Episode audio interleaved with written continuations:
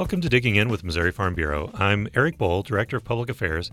We are going to talk with Spencer Tuma today, our Director of National Legislative Programs, about the new farm bill that has just been introduced and voted upon. So let's get started.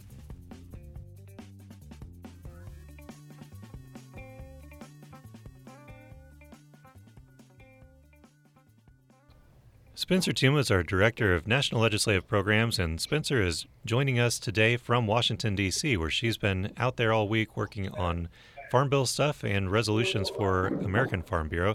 Spencer, thanks for taking the time to call in for us.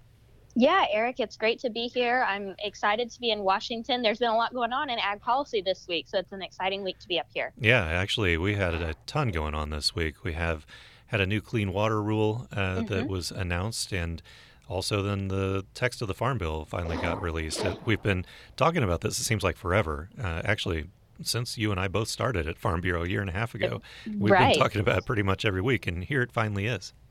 Yeah, it was really cool. I actually had the opportunity to attend the signing of the new clean water rule over at EPA headquarters. And it was really, really awesome to see all of the State Farm Bureau presidents from around the country are in town this week for meetings at American Farm Bureau. And all of the state presidents were invited to attend that event. So it was really cool to see the support of agriculture um, for a rule that's really hopefully going to provide a lot more clarity to farmers and ranchers about whether or not they'll need a permit to, to make changes to their own property. Yeah, and just a minute on that uh, clean water rule. What are the main highlights of that rule, and why why was it? I guess first of all, why was it needed, and then secondly, what are the highlights of it? Yeah, so um, many members who are listening, and if you're a new listener, um, you may not, may or may not know that several years ago, uh, the EPA and the Army Corps of Engineers introduced a uh, rule that would redefine the definition of a water of the United States. And it became known as the 2015 WOTUS rule. And basically, what that rule would have done is place over 99% of Missouri land under federal jurisdiction. So if you wanted to put up a fence, if you wanted to fill in a ditch, you would have to get a permit from the federal government in order to make those changes to your own property. Um, the cost of that federal permit, of course, is, is pretty high, but if you were found out of compliance with the 2015 rule, the fine could be up to $37,500 per day. So it was a very onerous rule, and it was just really unrealistic, um, especially for the agricultural community. Uh, farmers have always been some of the best stewards of our land and water because we want to pass down uh, those resources to the next generation. So, what the EPA announced earlier this week is basically a revision to that rule that would provide more clarity and what we call clean water clear rules moving forward. So, farmers, of course, care about clean water, uh, and we think that the best way to do that is making those decisions local. And so, what this rule really does, the biggest thing is that um, it will allow farmers and ranchers to be able to make their own determinations about whether or not they need a federal permit to make changes to their own property. And that's a really big big win, we think, for the agriculture community and something that was not done in the previous rules. So um, we have to review everything. I'm sure Leslie Holloway, the, ru- the rule was released yesterday, and Leslie's our resident expert on the Clean Water Act. So I'm sure she is reading furiously uh, yesterday afternoon and this morning, but uh, we, we think it's a positive step in the right direction. Yeah, and you touched on this. One of the major uh, points about why this was needed is that the Obama rule, the Obama era rule from 2015, really did not uh, provide any clarity as to if you walked out into your field, you couldn't just look at the land and know what is a wetland and what is not under the rule. And uh, right. the ambiguity of that could lead to some really bad um, consequences where really the only way to know is to have an inspector come out and tell you what he thinks or she thinks. And that's not the way the law ought to work. It ought to be clear um, to anybody who walks out on the land whether or not they should need a permit to do work on their land and uh, have that, that clarity seems to be what this rule was targeted towards. So uh, I think that, that that's definitely a step in the right direction, and it mm-hmm. still provides protection for our, our nation's waterways. Absolutely. And that's certainly the number one goal. Clean water, you know, regardless of whether you're a farmer, rancher, small business owner, if you live in a city, everybody needs clean water to eat and drink and use in their homes. And that's always been our number one priority. We just want to be sure that the laws that are in place are uh, feasible for our members and for everybody else to be able to abide by. Absolutely. So that's uh, something that now is going to be put into the Federal Register, and there will be a 60 day comment period, uh, mm-hmm. which we already expect is going to be extended. Um, but then after that, we'll most likely be uh, looking at some litigation um, from environmental groups that think that this rule is uh, is wrong. They don't like uh, this, and so they're going to try to tie it up in court. But uh, we've got a long way to go on this before it's final. But at least definitely yeah. a, a, big step in the right in the right direction. Absolutely. So the other big issue this week, the one that again we've been um, talking about for a year and a half, is uh, the the new uh, farm bill that now hopefully will be mm-hmm. the 2018 farm bill that we'll be uh, having on the books within the next few days. So we've uh, moved forward on that. The Senate has voted. The House is uh, about to get finished voting on that. So uh, where where does that stand? Is the president planning to sign it? And uh, procedurally, are we going to have this in, in effect pretty soon? Yeah, so as far as I know, things look great for passage of the 2018 Farm Bill. The Senate did pass their bill uh, yesterday, which was Tuesday, and so they passed it with a record margin. We said it was a record margin when they passed it through the Senate the first time with 86 to 11. Yesterday, it actually passed with a vote of 87 to 13. So it was a mm-hmm. really overwhelmingly bipartisan effort in the Senate. Senator Blunt and Senator McCaskill both supported the 2018 Farm Bill. And now it moves over to the House. Now, the House could take a vote as early as today, Wednesday, uh, or they may push the vote into tomorrow, just depending on, um, you know, I've come to learn that there's always something that could happen in Washington that could that could derail the whole thing, right? That's but sure. um, we we did see the bill text Monday night officially, and um, for any of our listeners who have watched Disney commercials in their lives, I remember when I was little there was like this commercial on Disney movies and it had like two little kids and they were up late at night and the mom and dad said like hey you need to go to bed but they knew they were going to Disney World tomorrow and the kids are like we're too excited to sleep that was pretty much me Monday night so that's um, not surprising it, knowing you it, it, it's about it's about an 800 page bill um, but all things considered, agriculture uh, fares very well in the legislation. So we're really looking forward to the president signing it after it passes the House. Yeah, and so the big things that were uh, hurdles getting this conference report finished, uh, trying to work out the differences between the House and the Senate.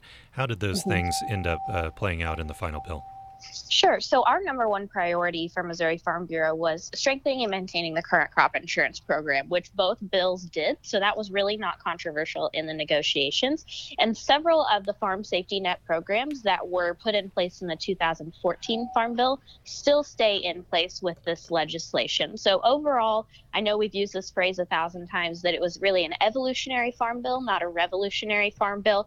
It did not make a lot of major changes to farm programs, which we were pleased to see. However, it did continue um, recent revisions to the cotton program and the dairy program mm-hmm. uh, that we supported earlier this year that we think are going to be really beneficial for the producers in those programs A couple of the big, uh, more partisan fights, if you will. Uh, one was certainly over nutrition. The House bill, as you might remember, uh, changed pretty significantly changed the eligibility requirements for the supplemental nutrition assistance program. Um, those were ultimately those work requirements were ultimately taken out of the final legislation, but direction was provided to USDA to strengthen certain um, certain program requirements for states in administering that program. So we do anticipate that it will still get quite a bit of um, conservative support. I know that that's been a hot button issue for some mm-hmm. um, conservative members of the House, especially. Another big issue uh, was conservation. So the House bill um, proposed that the original CRP cap be put at 29 million acres. The Senate proposed 25 million. Ultimately, we ended up at 27 million in the CRP program, with two million of that being specifically dedicated to grassland programs.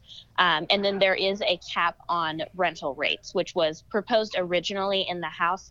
Um, I believe that cap on rental rates is about 85%. So, um, so that is and, a change to the CRP program. And that was something that we had advocated because uh, some, especially a lot of younger farmers, beginning farmers, had uh, concerns that the way that um, the CRP rental rates are currently calculated, people were uh, able to receive more money putting their ground in CRP sometimes than renting it out to a young farmer, and so it just made it harder and harder for young and beginning farmers to find land to get started, and they didn't like uh, competing against the federal government for land. So uh, that that's definitely a good move um, that should help out a lot of people.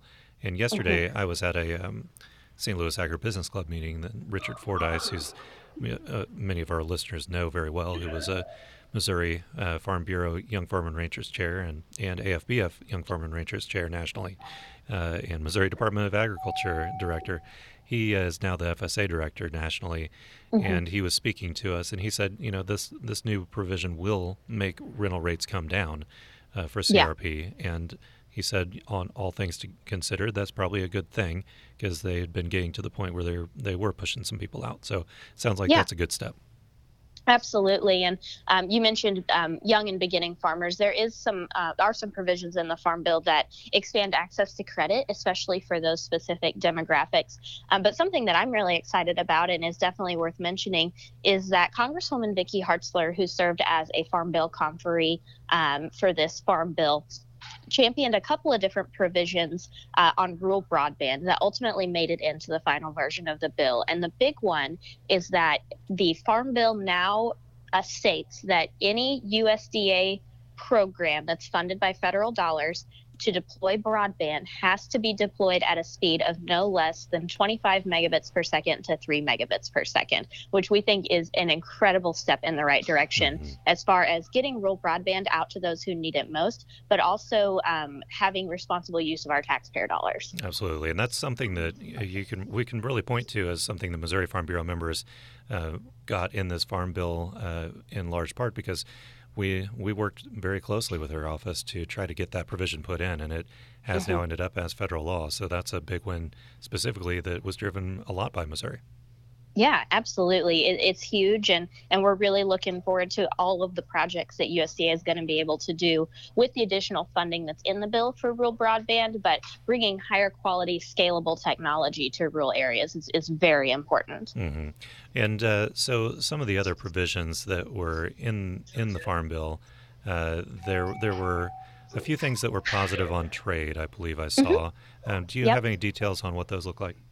Sure. So USDA currently has a couple of different programs uh, that are utilized to help promote and expand international trade um, throughout the life of the Farm Bill. One is the Foreign Market Development Program, and one is the Market Access Program. Both of those programs, to my knowledge, previously uh, were not considered to be mandatory funding, so it wasn't guaranteed that they would have funding every year.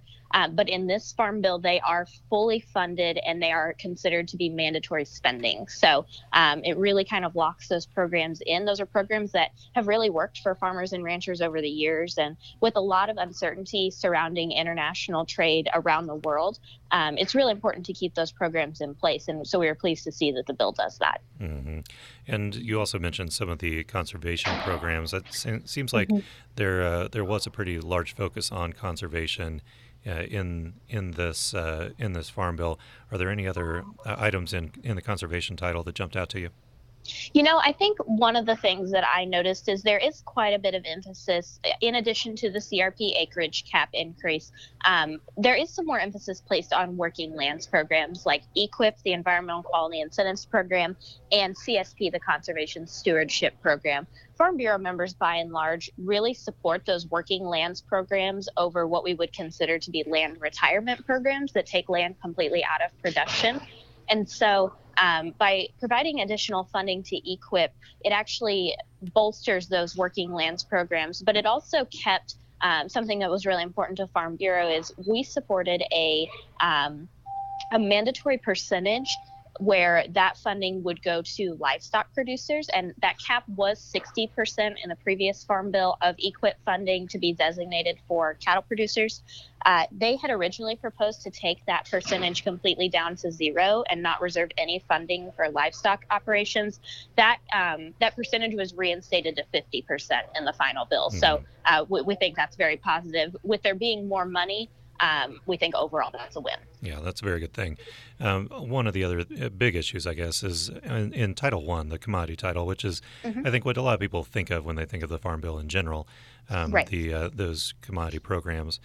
the there were some changes, some tweaks made to the ARC and PLC uh, programs, which are the um, the foremost um, support programs for uh, when when yields or prices are, are bad, uh-huh. uh, where farmers can get some assistance. And some of those changes uh, allow people to upgrade or, or uh, update their decisions. Do you know uh, what the details are of that?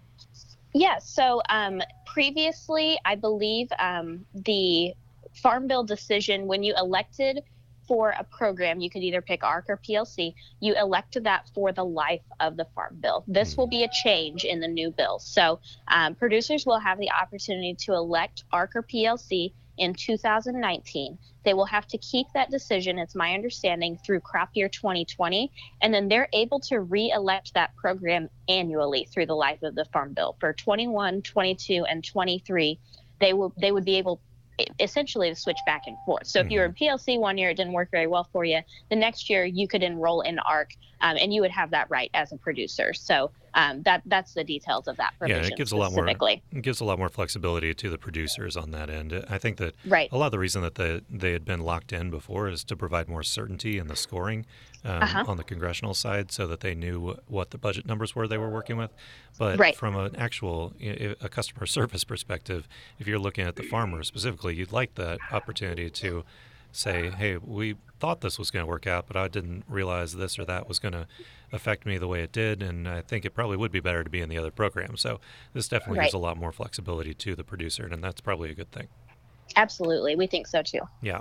Um, so, anything else uh, jump out to you here in the Farm Bill as we're just getting started? I know, like you say, it's 807 pages, I think, and you've been uh, running around in D.C. for the past couple days ever since it came out. So, you may not have had a chance to read all 807 pages yet. But well, anything not, you've seen so far? Quite, not quite all 807, but I mean, I would just say, kind of in closing, as far as Farm Bureau priorities, this bill does check a lot of the boxes. Um, a big big wins on the cotton and dairy programs. Um, I've heard a couple people say, you know, our dairy industry has has really struggled. I mean, mm-hmm. it, it's just been really been struggling. It's been struggling for a long time, and I think this program, from everyone I have talked to, this is going to make a big difference for our dairy producers. It it raises the amount of coverage that they're able to access. It lowers the prices for accessing that coverage and so we really think that's an important step um, as we continue to see a decline in the dairy industry. So uh, we're looking forward to seeing how that works for farmers and ranchers. It used to be called um, the MPP program, the Margin Protection Program. It's now called the DMC, Dairy Management Coverage hmm. Program. I believe. Mm-hmm. So that that's kind of a you know, for yeah. those of us who are interested in ag policy, that's a really important distinction because I have to change my acronyms around. But yeah, updating um, all your acronyms is always a big part of every new farm bill. It it really is. I, I don't think some people realize how many acronyms are in the farm bill. So. it's substantial, yeah. But but we're really, you know, I I can't say thank you enough to our congressional delegation who's been supportive of of this farm bill, but to Congresswoman Hartzler especially her work on the conference committee, our, those Missouri priorities really shined through in the conference report. Um, and that has a lot to do with her leadership on the committee. So we're really grateful that she was in that position. Yeah, absolutely. That was very helpful to have a Missourian in the room when those decisions are being made. Um, For sure. The uh, as you said, not everything that we wanted got in there, and that's the way mm-hmm. any compromise final bill always ends up. You never get all the things that you wanted, um, and uh, neither does the other side. It, it, ends up that as long as everybody can be a little bit up, uh, disappointed, then it's probably a decent compromise. And that seems like right. that's how this is looking, right?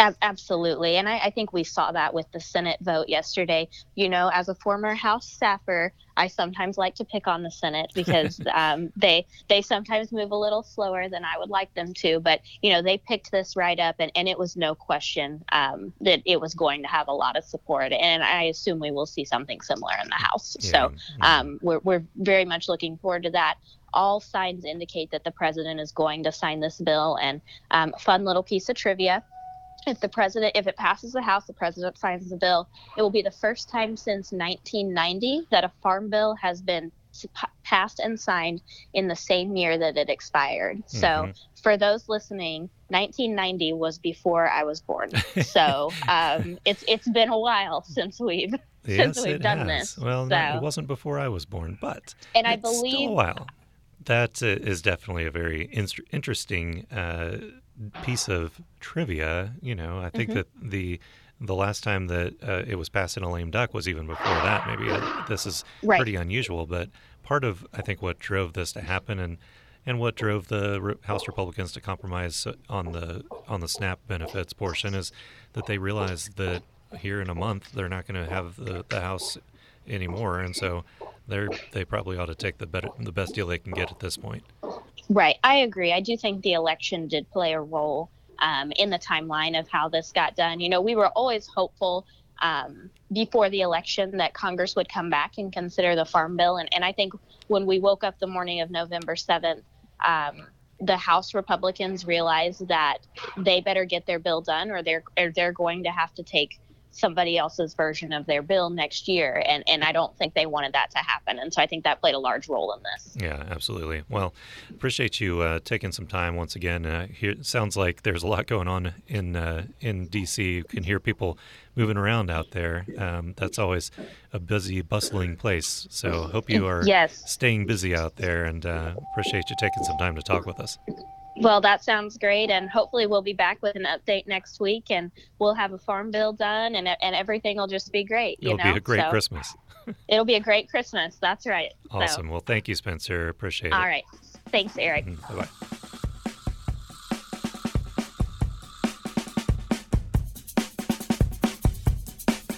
Thanks again for joining us. We'll be back next week to talk about the details of the Farm Bill that you have questions about. Feel free to shoot us questions on Facebook or here at the home office. We would be happy to dig into those issues and find the answers for you and come back next week with some more information.